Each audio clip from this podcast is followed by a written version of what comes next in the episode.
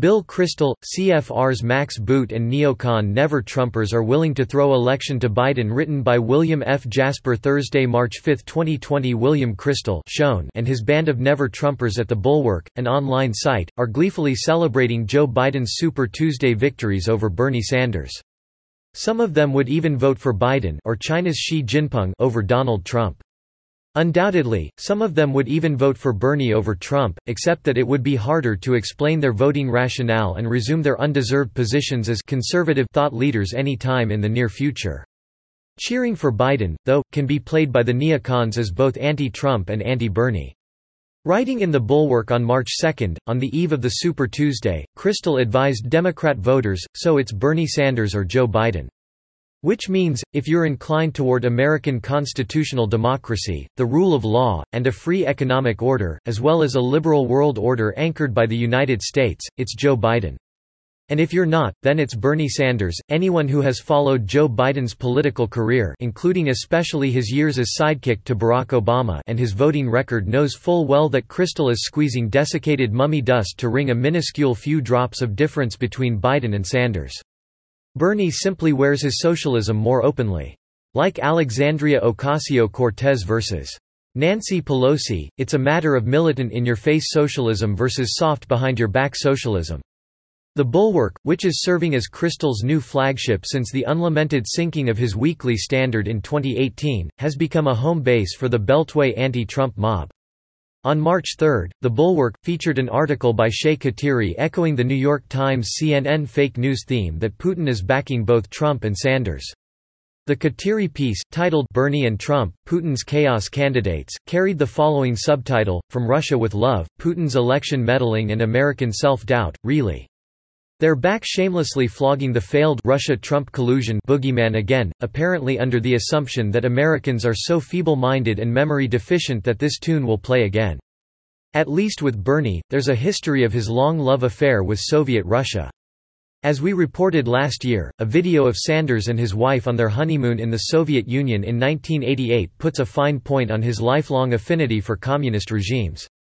But here's the bulwark screed, recycling as supposed fact the Democrat, fake news claim that Putin helped Putin in 2016. We learned last month that Russia is, again, meddling in our elections, this time helping Bernie Sanders's campaign.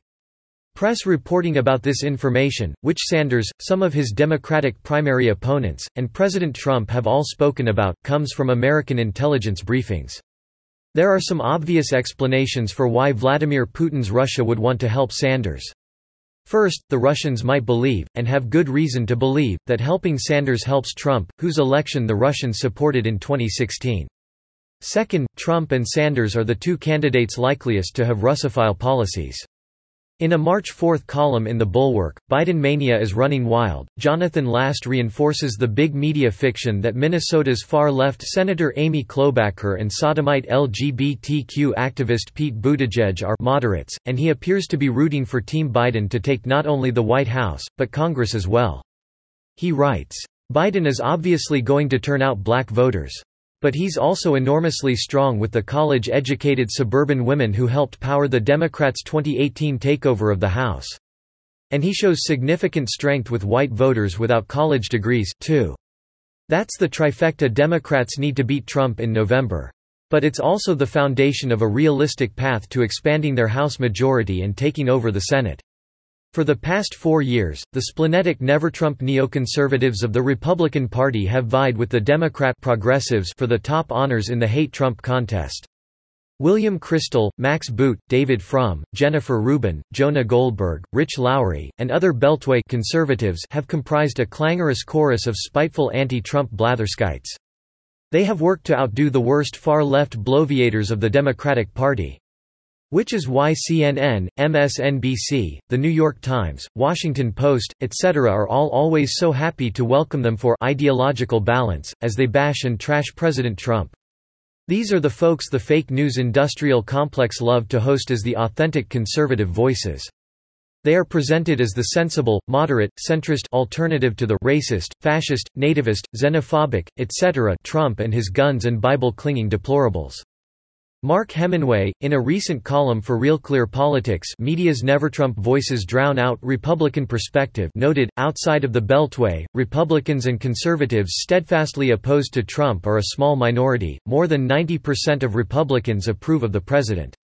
Yet, judging by the column inches and TV appearances being doled out, Never-Trump Republicans might be the most overrepresented demographic in America. Deep state pseudo-conservatives Never-Trumper Max Boot, Council on Foreign Relations senior fellow, Washington Post columnist, CNN analyst, is one of the favorite voices of the establishment media. His 2018 book, The Corrosion of Conservatism, Why I Left the Right, received heavy promotion from the CFR, where he is a senior fellow for national security studies. Warning that the Trump presidency presages America's decline, Max Boot, recounts his extraordinary journey from lifelong Republican to vehement Trump opponent, the CFR's website warbled. As nativism, xenophobia, vile racism, and assaults on the rule of law threaten the very fabric of our nation, the corrosion of conservatism presents an urgent defense of American democracy. The CFR portrait of the smug, effete, elitist Buddhist stalwart, heroic patriot continues, while 90% of his fellow Republicans became political toadies in the aftermath of the 2016 election. Boot stood his ground, enduring the vitriol of his erstwhile conservative colleagues, trolled on Twitter by a white supremacist who depicted depicted his execution in a gas chamber by a smiling, Nazi-clad Trump. And yet, Boot nevertheless remains a villain to some partisan circles for his enduring commitment to conservative fiscal and national security principles. It is from this isolated position, then, that Boot launches this bold declaration of dissent and its urgent plea for true, bipartisan cooperation. The usual CFR echo chamber heaped praise on the Boot book. New York Magazine declared it impressive and unflinching. The Washington Post called it one of the 50 notable works of nonfiction in 2018. The New York Times designated it as an editor's choice book. In one of his latest columns, which has been cited and echoed by the big media Trump haters, Boot attempts to exploit the coronavirus outbreak against the president. Diseases, far more than any human enemy, ruthlessly expose and exploit the weaknesses of their victims, Boot warns.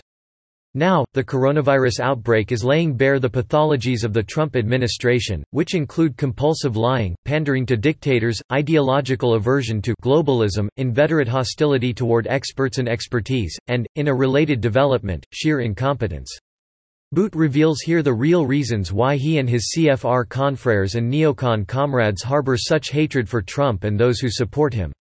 It is Trump's ideological aversion to globalism, which Boot and the CFR epitomize. And it is his inveterate hostility toward experts and expertise, which the CFR experts and their neocon minions correctly see as a threat to the deep state's monopoly of power over not only the federal government, but the Republican and Democratic parties as well.